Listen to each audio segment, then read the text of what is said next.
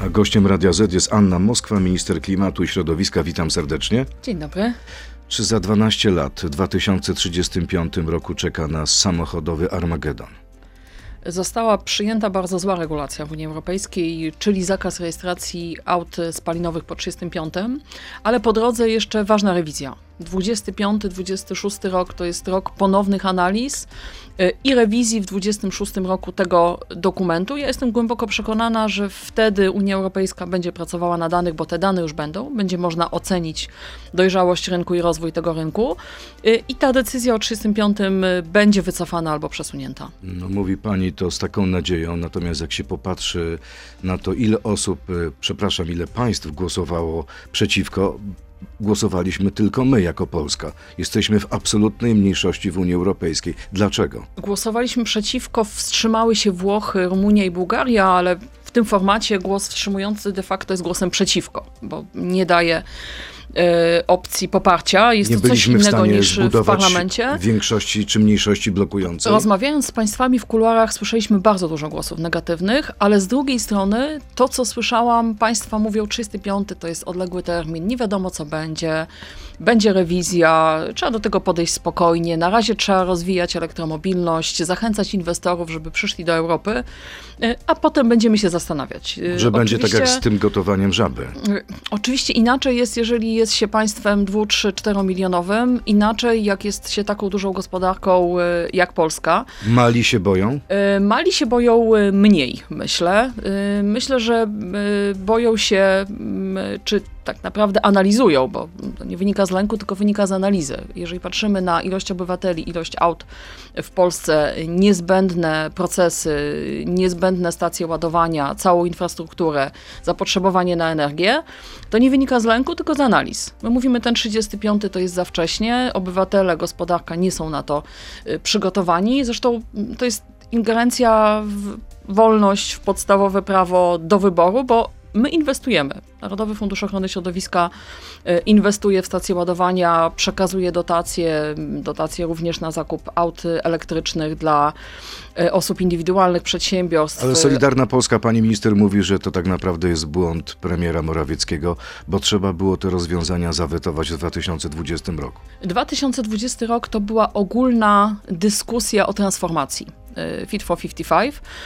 I to była dyskusja na poziomie Rady y, Europejskiej o y, celach, o planach y, Unii Europejskiej jako całości. Dlaczego nie, było- postawiliśmy weta wtedy? Tam nie było żadnych dyskusji o celach dla poszczególnych państw, ale też trzeba mieć świadomość, że formalno-prawnie nie ma czegoś takiego jak Fit for 55. Są pojedyncze dokumenty prawne, które przygotowała Komisja Europejska, jak na przykład zakaz rejestracji y, aut emisyjnych po 35 i bez względu na to, czy byłby ten pakiet, czy nie, Komisja Europejska ma prawo inicjatywy legislacyjnej i z tego prawa by na pewno Minister. Ziobro nie wie o czym mówi, nie chcę tego- oskarżając premiera nie chcę odpowiedzialność tego za tą sprawę. y, tak ująć, ale myślę, że jakieś niezrozumienie prawne w tym procesie jest. To są odrębne dokumenty, 16 dokumentów, które byłyby procedowane bez względu na to, czy tamto głosowanie by było, czy nie. Jeśli nie uda się opóźnić, jeśli nie uda się zastopować e, w ciągu kilku lat tej regulacji, to co nas czeka w 2035 roku?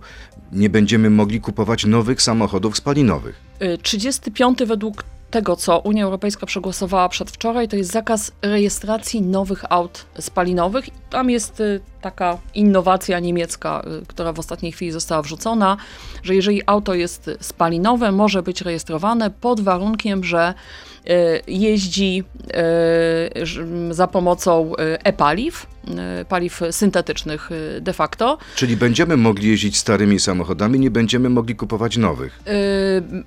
Będziemy mogli kupować nowe pod warunkiem, że będą one wyłącznie na paliwa syntetyczne, ale y, nie ma tego w tej regulacji przyjętej przedwczoraj. Będzie to dopiero w dodatkowym dokumencie, który Unia Europejska w dedykowany sposób zobowiązała się do jesieni y, przygotować y, dla Niemców, więc ostateczny kształt tego, mm, tej zmiany, tej furtki dodatkowej, którą wywalczyły Niemcy, będziemy znali. Na dzisiaj to jest 35 zakaz rejestracji, co nie oznacza, że te auta, które już będą na rynku, które będą zakupione i zarejestrowane przed 35, nie będą mogły funkcjonować, bo oczywiście jak najbardziej będą mogły funkcjonować i będą mogły być ładowane autami, y, y, paliwami spalinowymi. Kolejna sprawa, obowiązek termomodernizacji budynków. Ile to będzie kosztować Polaków?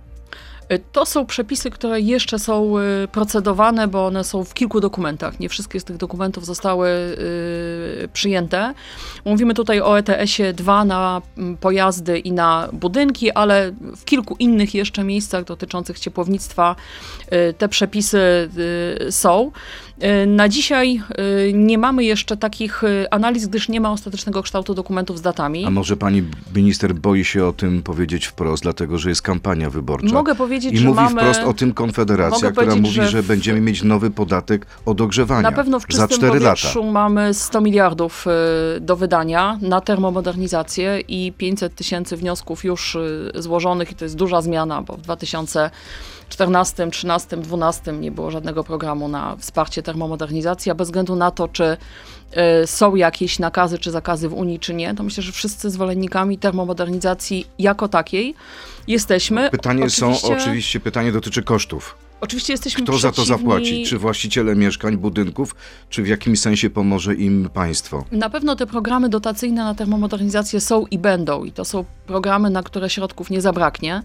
I tu zachęcamy wszystkich do składania y, wniosków. Y, To, czemu się przeciwstawiamy, przeciwstawiamy się dodatkowym opłatom i podatkom. Od budynków czy od pojazdów y, emisyjnych. I nad tym teraz Przeciwstawiamy toczą się jako Polska? jako Polska. No ale jeżeli nic nie byliśmy w stanie zrobić w sprawie samochodów, to co zrobimy w sprawie tych podatków dotyczących mieszkań? Y, Przy podatkach jest podobna klauzula rewizyjna i ostateczny kształt dokumentu 26-27. y, Wszędzie przy tych kontrowersyjnych rozwiązaniach y, takie klauzule są. Ale tutaj myślę, że jest więcej państw niż Polska, które się będą przeciwstawiać, bo nie tylko my mamy kłopot termomodernizacyjny. Ale mamy problem ze sprawczością, pani minister, z naszą pozycją w Unii Europejskiej. Nikt tak naprawdę Polski nie chce słuchać w tej sprawie. Trzeba przyznać, że większość państw europejskich rzeczywiście ma dużo bardziej zielone podejście niż Polska, albo e, brak realizmu w tym podejściu. To, co mówiłam na początku, że wielu ministrów ma stanowisko 35, 30, to są odległe terminy, będziemy się potem zastanawiać. Teraz trzeba walczyć o społeczny fundusz klimatyczny, o dobre środki dla e, państw, o kształt przyszłej perspektywy finansowej. Takie podejście mają. To jest podejście niebezpieczne dla gospodarki i społeczeństwa. Pani minister, jeśli nic się nie zmieni w sprawie dyrektywy metanowej, już za 4 lata trzeba będzie zamknąć dwie trzecie polskich kopalń. Czy górnicy już powinni być, przygotowywać się na bezrobocie? Y, Górnicy podpisali, za co jesteśmy bardzo wdzięczni, umowę y, społeczną i ta umowa społeczna y, obowiązuje zarówno stronę rządową, jak i stronę społeczną. I ta umowa mówi precyzyjnie o planie transformacji. Y, Kiedy... Ale czy zagwarantuje pani górnikom, że przez rząd Prawa i Sprawiedliwości żaden górnik nie straci pracy za 4 lata? Na pewno dyrektywa metanowa nie dopuścimy do tego, żeby była przyczyną zamykania y, kopalni. Obowiązuje umowa społeczna i tej umowy będziemy przestrzegać. Y, Na A poziomie... jak nie, to Unia będzie żądać od nas zapłacenia kar. Na razie jeszcze nie jesteśmy na tym etapie, jeszcze przed nami parlament i tutaj bardzo wierzymy w naszych europarlamentarzystów, nie tylko tych y, z PiSu, ze Zjednoczonej Prawicy i z EKR-u, ale wszystkich. Jestem, mam nadzieję, że wszyscy się zjednoczą przeciwko tej y, dyrektywie. Tutaj nie trzeba y, wielu głosów, wystarczy polska solidarność, wsparcie całego IPP, żeby ten dokument zablokować. Nam się bardzo dużo udało na poziomie ministrów do spraw energii. Przypomnę, że ta pierwotna norma dla metanu to było 0,5. To, co wyszło z Rady po negocjacjach, nadal przy naszym sprzeciwie, bo y, oczekiwaliśmy 8 y, ton, udało nam się wynegocjować y, i w ostatecznym dokumencie jest 5. Trzeba podnieść tylko o 3. Nam się Ale, udało ale w negocjacjach o 10 Pani razy minister, teraz o pani osobistym problemie. podwyższyć. Czy przeprosi pani za swoje słowa o pokusie odbierania paszportów tym, którzy szkalują Polskę? Jeżeli ktokolwiek się poczuł y, urażony tymi oczywiście przekłamanymi wypowiedziami, bo absolutnie nie mówiłam o odbieraniu y, paszportu, To ja ale zacytuję, to ja zacytuję. My niestety nie możemy odebrać paszportów tym, którzy w Brukseli kłamią i działają przeciwko Polsce. Nie ma takiego narzędzia, ono byłoby niezgodne z prawem europejskim, chociaż pewnie wielu z nas taką pokusę by miało. Użyła pani słowa niestety, jakby pani żałowała, że nie ma takiej możliwości. Odnosiłam się tutaj, oczywiście przepraszam wszystkich, którzy się mogli potencjalnie poczuć urażeni, czy wypowiedzią, czy interpretacją tej wypowiedzi, bo myślę, że problem jest potem w interpretacji i y, w tych Żałuje pani komunikatach, które się y, pojawiły.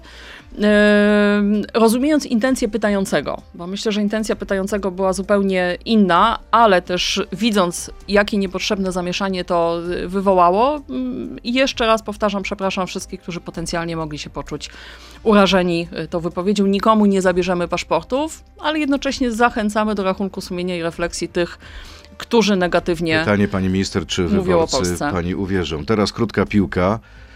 Poproszę o krótkie odpowiedzi, tak albo nie. Podwyższymy 500 plus do 700 plus.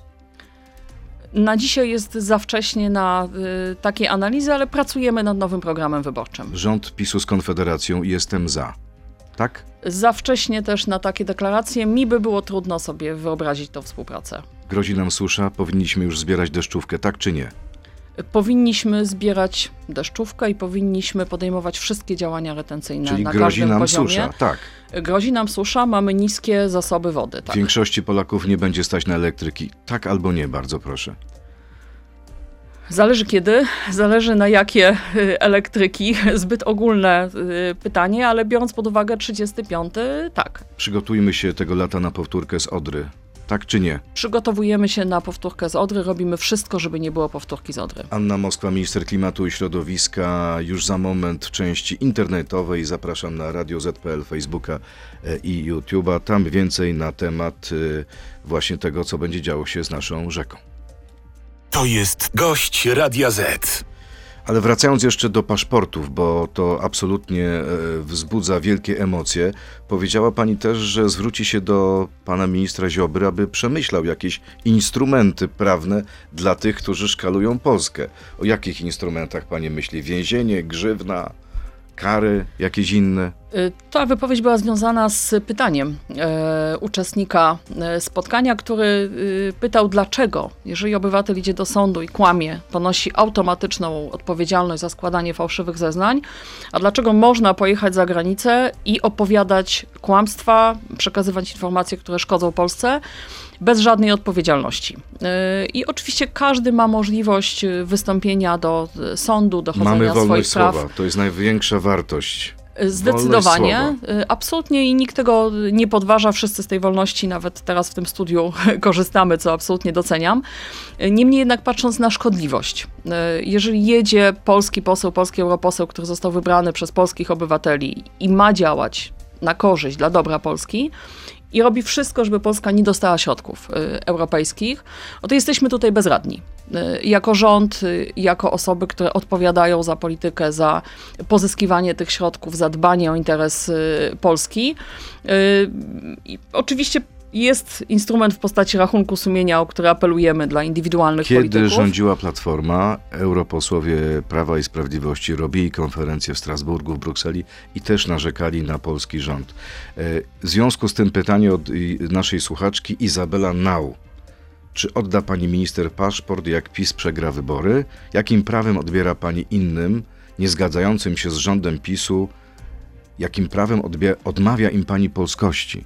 To jest pytanie naszej słuchaczki. My nie mówimy o odmawianiu polskości, tylko o y, osobach, które ewidentnie się tej polskości wstydzą. Bo jeżeli mamy posłów, europosłów, polityków, marszałków też regionalnych, bo takie wypowiedzi w ostatnich dniach też się pojawiły, y, które jadą z prośbą do innych rządów, do Unii Europejskiej o interwencję y, w Polsce, czy apelują właśnie o zatrzymanie środków finansowych y, dla Polski, to jest ewidentnie działanie na szkodę i intencją mojej wypowiedzi, ale też i pytania mieszkańca wtedy było, co my możemy z tym zrobić.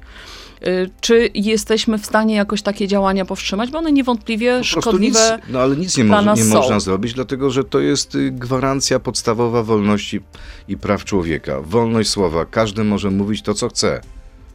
Oczywiście każdy może mówić y, to, co chce, ale mówimy tutaj o interesie Polski, o działaniu na szkodę, o działaniach na rzecz zatrzymania środków, nałożenia kar na Polskę, czyli podjudzaniu przeciwko interesowi Polski. Jeszcze nawiązanie do krótkiej piłki. Y, pani powiedziała, że nie wie, czy będzie rewaloryzacja, czy waloryzacja 500. Gazeta Wyborcza donosi, że ponoć taka decyzja już w PiSie zapadła i pójdziecie z wyborów, do wyborów z obietnicą 700+. Plus. Nie było takiej ustawy na Radzie Ministrów, uczestniczę we wszystkich spotkaniach Rady y, Ministrów, ale oczywiście pracujemy nad programem, y, nad y, ustawami na przyszłą kadencję.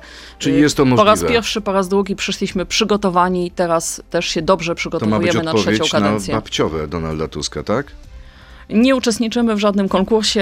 Ja rozumiem, że opozycja mm, próbuje się ścigać teraz na pomysły, na kwoty, e, na rozwiązania. Nie jest to naszym celem. My słuchamy Polaków i budujemy program. Pani minister, to pora na e, serię pytań od naszych słuchaczy. Lemurzasty, siedząc w tym samym fotelu w październiku ubiegłego roku, Powiedziała pani, że 19 miliardów złotych tarczy chroniącej nas przed wzrostem cen prądu będzie pochodzić z większości z marsz spółek Skarbu Państwa jak gigantyczne marże miały te spółki, że nie dość, że sfinansowały tarczę, to jeszcze na tym zarobiły. Y, tak jak y, mówiłam, przygotowaliśmy ustawę y, nie o marżach, tylko o przychodach. I to zarówno branży odnawialnej, jak i obrotu i wytwarzania energii, tej energii konwencjonalnej i gazu. To rozwiązanie weszło w życie i z tego są finansowane wszystkie instrumenty wsparcia, dodatek energetyczny, ograniczenie wzrostu cen gazu, ograniczenie wzrostu ceny energii. Nie wiem o jakie nadzwyczajne marże czy zyski tutaj chodzi. Na pewno nam zależy też, żeby zarówno odnawialne źródła i prywatni inwestorzy, jak i spółki energetyczne nadal prowadziły inwestycje w energetyce. Oczywiście dynamika w tym roku pewnie nie będzie taka jak w ubiegłych, bo mamy rok wyjątkowy, rok Solidarności, również branży energetycznej. I za tą Solidarność dziękujemy i spółkom e, prywatnym, i spółkom Skarbu Państwa, bo wszyscy się dołożyli e, do e, zapewnienia bezpieczeństwa energetycznego Polakom. Natomiast nie ma absolutnie nadzwyczajnych zysków. Jest rozporządzenie unijne, które wdrożyliśmy i krajowe instrumenty, które pozwalają nam finansować wsparcie dla Polaków e, z przychodów spółek. Kolejne pytanie. Ron, dlaczego urządzacie pokazówkę z głosowaniem przeciwko zakazowi sprzedaży samochodów spalinowych, gdy wiadomo, że nie było już szans tego zablokować, a realnie na to taka szansa była w 2020 roku? Dlaczego oszukujecie wyborców? E, od początku byliśmy przeciwko temu dokumentowi. W 2020 e, nie było jeszcze tej konkretnej propozycji to jest inny dokument prawny, który pojawił się jako propozycja Komisji Europejskiej. Zgodnie ze swoim prawem, głębokim przekonaniem, że jest to szkodliwe rozwiązanie, głosowaliśmy przeciwko. Y, w każdej dyskusji, która miała miejsce, byliśmy przeciwko, opierając nasz głos przeciwko na argumentach, pokazując brak dojrzałości rynku, brak danych też, bo w tych dokumentach, które uzasadniają to rozwiązanie w Komisji Europejskiej, jest mowa wyłącznie o konieczności ograniczenia emisji. Nie ma tam analiz społecznych, gospodarczych, nie ma analiz gotowości rynku, nie ma analiz branży. Tego absolutnie brakuje i to też wytykaliśmy, że jest również zła podstawa prawna, bo nie można mówić o tak dużej zmianie społeczno-gospodarczej, mając na celu wyłącznie cele klimatyczne, a to się stało. Krystian Jurkiewicz też w tym temacie. Czy Polska będzie respektować postanowienia umowy for, Fit for 55 odnośnie kupowania aut spalinowych? Czy będzie można sprowadzać takie auta na przykład ze wschodu? Y, ten dokument, y, o którym mówimy, 35, czyli zakaz y, rejestracji nowych aut po 35, to jest odrębny dokument. Czyli jest odrębna regulacja, to nie jest Fit for 55, oddzielna, zupełna nowa ścieżka prawna. Ja cały czas wierzę w tą rewizję 25-26 rok, tam jest zobowiązanie do przedstawienia danych, do analizy rynku, do analizy wpływu społeczno-gospodarczego. I jestem przekonana, że to jest to, czego brakuje. Jeżeli się ta analiza pojawi w 26, ta decyzja będzie zweryfikowana. Szczery Polak, ustawa o wyjściu Polski z systemu ETS, tak czy nie? Nie można prowadzić regulacji, które są sprzeczne z prawem, czy krajowym, czy europejskim. Nie wie tego pani zastępca, Jest pan minister Ozdoba? To y, zobowiązanie no to ma taki pomysł, traktatowe chyba. i dyrektywowe, y, więc nie sądzę, żeby parlament mógł zajmować się rozwiązaniami, ale oczywiście robimy wszystko, żeby tą reformę ETS-u, i to jest coś, co jest zgodne z prawem w Unii Europejskiej przeprowadzić.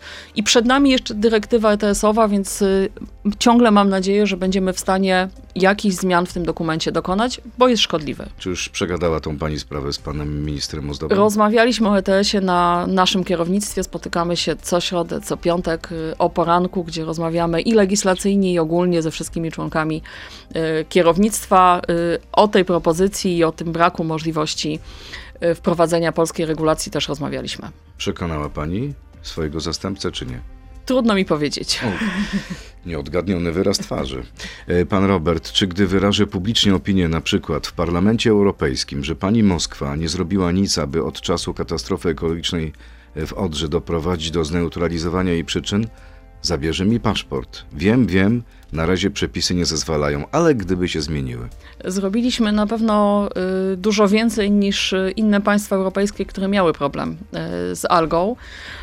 Y, Wprowadziliśmy, od kwietnia będzie funkcjonował stały y, monitoring, bo to, co możemy zrobić, y, to mieć jak najwcześniej informacje o tych parametrach rzeki, które mogą spowodować algę.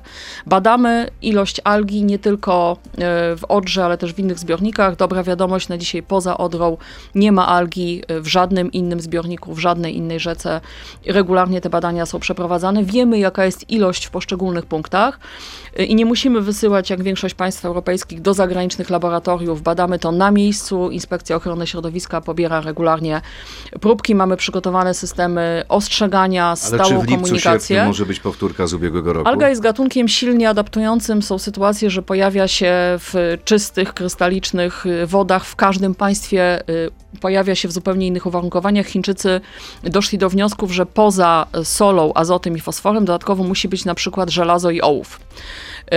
W jednej aldze mamy y, cztery typy. Y, Nie każdy z nich wyrzuca toksynę, więc biorąc pod uwagę to, że gatunek się adaptuje, my się przygotowujemy na każdy scenariusz. Przede wszystkim teraz staramy się i to, co już zrobiliśmy, zarządzamy monitoringiem, informacją, zarządzaniem y, potencjalnym kryzysem. Mam nadzieję, że on się nie wydarzy, bo ten monitoring jest dobrze prowadzony. Y, Informację mamy pełną, niemniej jednak przygotowujemy się na wszystkie scenariusze. Damian, czy górnicy z wygaszanych kopalń, mm, aby nie stracili pracy, będą szkoleni, aby na przykład ich przebranżowić na obsługę OZE czy Atomu? Y, Umowa społeczna to jest umowa o całości transformacji, nie tylko tej transformacji energetycznej, ale też transformacji społecznej, transformacji rynku pracy. Y, I to, czego się na dzisiaj najbardziej obawiamy w transformacji, to brak y, specjalistów wszystkich poziomów. Zarówno w morskiej energetyce wiatrowej, w atomie, w lądowej energetyce, w fotowoltaice, w wodorze, we wszystkich innowacjach i tym, co będzie za chwilę naszą rzeczywistością y, energetyczną. Więc na pewno miejsc pracy nie zabraknie i patrząc na przygotowanie też edukacyjne, które w Polsce jest coraz lepsze, nie tylko dla górników, ale dla y, wszystkich branż w Polsce, które będą przechodziły przez proces transformacji. Y, Praca się znajdzie. Większość tych miejsc pracy to są prace y, niewykwalifikowane do szybkiego przygotowania edukacyjnego na podstawie krótkich kursów, które Czyli można nie trzeba szkolić człowieka nie wiem, kilka lat. Tak, duża część tych stanowisk y, to jest kwestia szybkiego przekwalifikowywania. Y, I oczywiście z górnikami też rozmawiamy nie tylko krajowo, ale w poszczególnych regionach. Transformacja Bełchatowa jako całość regionu. No dobrze, pani minister, ale śląska. czy to nie jest tak, że jednak w tej sprawie macie nieczyste sumienie? Donald Tusk mówi o tym, że trzeba było wcześniej zareagować w sprawie tej dyrektywy metanowej, że rząd y, był bardzo pasywny. E, e, No i to świadczy o jego niekompetencji. Zdecydowanie od początku działaliśmy, głosowaliśmy przeciwko i biorąc pod uwagę chyba największy historycznie negocjacyjnie sukces, bo jeżeli zaczynaliśmy od 0,5, y, a skończyliśmy negocjacyjnie na 5 tonach, czyli 10 razy w negocjacjach y, zwiększyliśmy Mówimy tutaj o emisji. o, o emisjach, y, kluczowy jest parlament, bo to nie jest zamknięty proces. Y, Parlament Europejski. Parlament Europejski. Jeszcze się nie rozpoczęły prace w komisjach, w kwietniu się rozpoczną, potem głosowania, potem trilogii. My zrobiliśmy bardzo dużo. Oczywiście problem węgla kamiennego i metanowości jest przede wszystkim polskim problemem, więc dedykowane rozwiązanie w kierunku przede wszystkim jednego państwa jest dużą niesprawiedliwością, ale wierzę, że ten wątek społeczny, y, mamy też ugrupowanie socjalistów y, w Europarlamencie, ten wątek społeczny, umowy społecznej, co podnoszą górnicy, co podnosimy my, poza energetyką, poza niesprawiedliwością e, transformacyjną, energetyczną tego rozwiązania, wierzę, że trafi. No mam nadzieję, że do polskich europarlamentarzystów będziemy sprawdzać, jak kto głosuje. No wszyscy ale uda mówią, się że też będą przekonać głosować e, tak, jak chce polski kolegów. rząd. Pan Marek, Westinghouse i Bechtel mają zaprojektować i wybudować pierwszą w Polsce elektrownię jądrową. Czy brano pod uwagę fakt, że firmy te nigdy nie oddały inwestycji w terminie i budżecie? Czy Polska zdecyduje się na budowę własnych zakładów wzbogacania uranu? Duże znaczenie przy y, procesie inwestycyjnym budowie elektrowni ma ten proces wydawania decyzji. Y, Wiele zależy od państwa. My te decyzje, decyzję środowiskową, w trakcie której jesteśmy, pozwolenie wodnoprawne, pozwolenie na budowę, wszystkie te kluczowe decyzje y, wydajemy i będziemy wydawać szybko i sprawnie. Więc jestem przekonana, że to wpłynie na szybkość, sprawność procesu i oddanie w terminie. I jesteśmy i będziemy też zaangażowani, bo to nie jest tak, że oddajemy elektrownię y, w ręce y, jakiejkolwiek spółki. Y, Elektrownię buduje polska spółka PEI. Amerykanie rozwiązali już wszystkie problemy z Koreańczykami, czy nie? Amerykanie twierdzą, że ciągle istnieje spór pomiędzy nimi a Koreańczykami o własność y, technologii. Nam jest trudno ocenić zasadność i przedmiotowość y, tego y, sporu. Ta sprawa jest poza nami, czy może jakoś wpłynąć na... Pozostawiamy ją do rozwiązania pomiędzy stroną koreańską a amerykańską. To nie jest nasz spór, to absolutnie nie jest temat, w który chcemy być w jakikolwiek sposób zaangażowani. Oczywiście zależy nam na tym, żeby ten spór się rozwiązał. Jesteśmy przekonani, że dojdzie do A takiego trzecia rozwiązania. lokalizacja to będzie dla Francuzów, Amerykanów czy Koreańczyków? Na razie jeszcze nie wybraliśmy lokalizacji, bo mamy listę lokalizacji, y, dokonujemy analizy geologicznej, y, społecznej. y, Najprawdopodobniej Bełchatów, tak? sejsmicznej.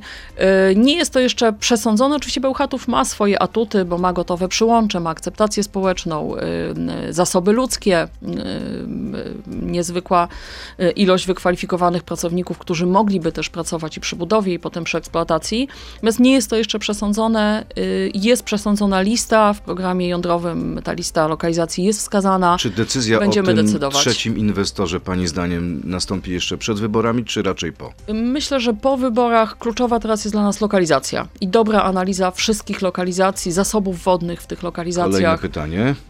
Harzyński Michał, jak tam z systemem kaucyjnym od butelek PET? Y, System y, kaucyjny, prace są zaawansowane. Zakończyliśmy w parlamencie pracę nad SUP-em, czyli to, tym systemem dotyczącym y, plastiku jednorazowego użytku. Teraz czas na system kaucyjny, który uzupełni y, to rozwiązanie. Przed nami Rada Ministrów. Y, Wierzę, że wkrótce przyjmiemy to rozwiązanie. To jest kwestia tygodni, miesięcy. Mamy kilka ważnych legislacji jeszcze przed nami. Myślę, że w stosownym czasie ten Czego się dokument się, należy pojawi. spodziewać? My jesteśmy gotowi jako ministerstwo. Czego się należy spodziewać? Jakie będą zasady? E, System kaucyjny będzie przede wszystkim e, oczywiście z odroczeniem w czasie, bo przedsiębiorstwa muszą się przygotować. E, To jest półtora roczne mniej więcej odroczenie. Oczywiście decyzja parlamentu, na kiedy, e, kiedy się zdecyduje, czy rząd ostatecznie wprowadzić system. Natomiast przede wszystkim jest to zobowiązanie dla dużych sklepów wielkopowierzchniowych do przyjmowania butelek, przede wszystkim tych butelek PET i wprowadzenia systemu kaucyjnego. My nie narzucamy, jaki to ma być system. Czy to jest e, przyjęcie w kasie, czy to jest e, jakiś specjalny automat, który będzie e, przyjmował. Żadnej technologii nie narzucamy i rozwiązania. E, Dobrowolność na poziomie mniejszych sklepów, bo to wymaga czasu. Na dzisiaj jest to dobrowolność. Będziemy się przyglądać, jak ten system będzie funkcjonował. Na pewno oczekiwanie kaucji jest i my to rozumiemy. Wespa Krabro i znowu powraca temat, od którego zaczęliśmy. Moja babcia ma 2300 zł emerytury. Jak mam jej wytłumaczyć, że od 2027 roku będzie musiała zapłacić wysoki podatek od ogrzewania węglem domu, w którym mieszka od 50 lat? Dla osób najmniej zarabiających w programie Czyste Powietrze mamy e, stuprocentowe e, dofinansowanie. E, Rozważamy też programy z większym zaangażowaniem samorządów, e, z taką świadomością, że e, są takie gospodarstwa domowe, takie osoby, dla których samo przeprowadzenie termomodernizacji może być wyzwaniem. I to nie tylko finansowym, bo z tym sobie radzimy przy stuprocentowym dofinansowaniu, więc nikogo nie pozostawimy w tym procesie bez wsparcia. Konfederacja, o której już wspominałem, wyliczyła, że jeden dom w Polsce wymaga na sezon około 3 ton węgla. Aby go ogrzać, to daje 6 ton emisji CO2 w ciągu roku. Roczna opłata dla jednego gospodarstwa wyniosłaby mniej więcej 1200 zł. Czy pani to potwierdza? Czy to są dobre wyliczenia? Wysokość opłat na dzisiaj y, jeszcze nie jest potwierdzona i cały system y, dopiero będzie przygotowywany. Y, z jednej strony na poziomie Unii, z drugiej strony jest to kwestia wdrożenia na poziomie krajowym, y, gdzie też są elastyczności y, we wdrożeniu. Za wcześnie dzisiaj, żeby straszyć takimi rozwiązaniami, to nad czym się skupiamy, to żeby jak najszerzej wesprzeć termomodernizację i ta oferta jest stuprocentowego dofinansowania. Rząd chce szybciej odejść od węgla, stawiając na atom i odnawialne źródła energii. Eksperci uważają, że ta nowa wasza strategia do 2040 roku jest e, nierealna. Nasza nowa strategia jest tak naprawdę y, przeniesieniem umowy społecznej do polityki energetycznej, czyli krótkookresowego zwiększenia y, węgla i produkcji prądu y, z węgla, modernizacji bloków węglowych, bo zwiększone zapotrzebowanie na energię na pewno w tych najbliższych latach tego wymaga. Ale taki fachowiec, na przykład jak były wiceminister gospodarki pan Jerzy Markowski, mówi, że do 2040 roku nie powstanie skuteczna alternatywa dla energetyki węglowej. Y, Absolutnie y, w tym naszym nowym, w naszej nowej polityce energetycznej, my nie mówimy o nieodpowiedzialnym wycofywaniu mocy węglowych. Mówimy, że możemy zastępować węgiel tylko atomem w momencie, kiedy on się pojawi. Stąd modernizacja bloków, które będą w gotowości tak długo, jak y, będą potrzebne do funkcjonowania w systemie. Na dzisiaj po przejrzeniu gotowości parametrów technicznych, ekonomicznych i zapotrzebowania na energię, mówimy o konieczności modernizacji tych bloków, żeby wydłużyć ich funkcjonowanie w systemie. I o tym 440 jest, miliardów. Tyle ma być e, pieniędzy przeznaczonych przez te 17 lat. To są niewyobrażalne kwoty. to są środki, Skąd my je weźmiemy? y, To są środki przede wszystkim, które będą w sektorze prywatnym. Przede wszystkim odnawialne źródła energii, a tutaj problemów z finansowaniem, patrząc na te inwestycje, y, które już są y, na rynku, nie będzie. Analizowaliśmy też y, do 2030 niezbędne inwestycje, to jest około 280 miliardów, z czego 80% y, spółki już mają zapewnione. To są pieniądze z rynku, część to są spółki Skarbu Państwa, część spółki prywatne, y, morska energetyka wiatrowa, y, fotowoltaika, czy też atom.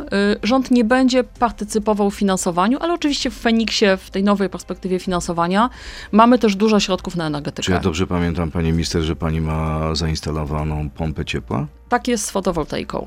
A wie pani, że Unia planuje zmniejszać emisję nie tylko dwutlenku węgla, ale także gazów fluorowanych, a to na nich opiera się działanie pomp ciepła. Czy ci, którzy zainstalowali pompy ciepła, będą teraz sobie pluli w brodę? Na razie jest to jedna y, z plotek, a tych plotek o potencjalnych pomysłach w Unii Europejskiej jest y, dużo. I Takiego, zazwyczaj się sprawdzają. takiego dokumentu y, nie procedujemy. My wspieramy pompy ciepła w wielu programach w Narodowym Funduszu Ochrony Środowiska i Gospodarki Wodnej, nie przymuszając. A ile teraz wynosi temperatura w pani mieszkaniu? Niezmiennie 17-19 stopni. Niezależnie od pory roku? Na razie jeszcze jest sezon grzewczy, y, mimo temperatur y, na zewnątrz, y, które też w ostatnich dniach w nocy wcale nie były takie optymistyczne. Niezmiennie 17-19 stopni. Bardzo dziękuję. Anna Moskwa, Dziękuję bardzo. minister klimatu i środowiska, była gościem Radia Z. Dziękuję, miłego dnia. Dziękuję, do widzenia. To był gość Radia Z. Słuchaj codziennie w Radio Z i na player radioz.pl.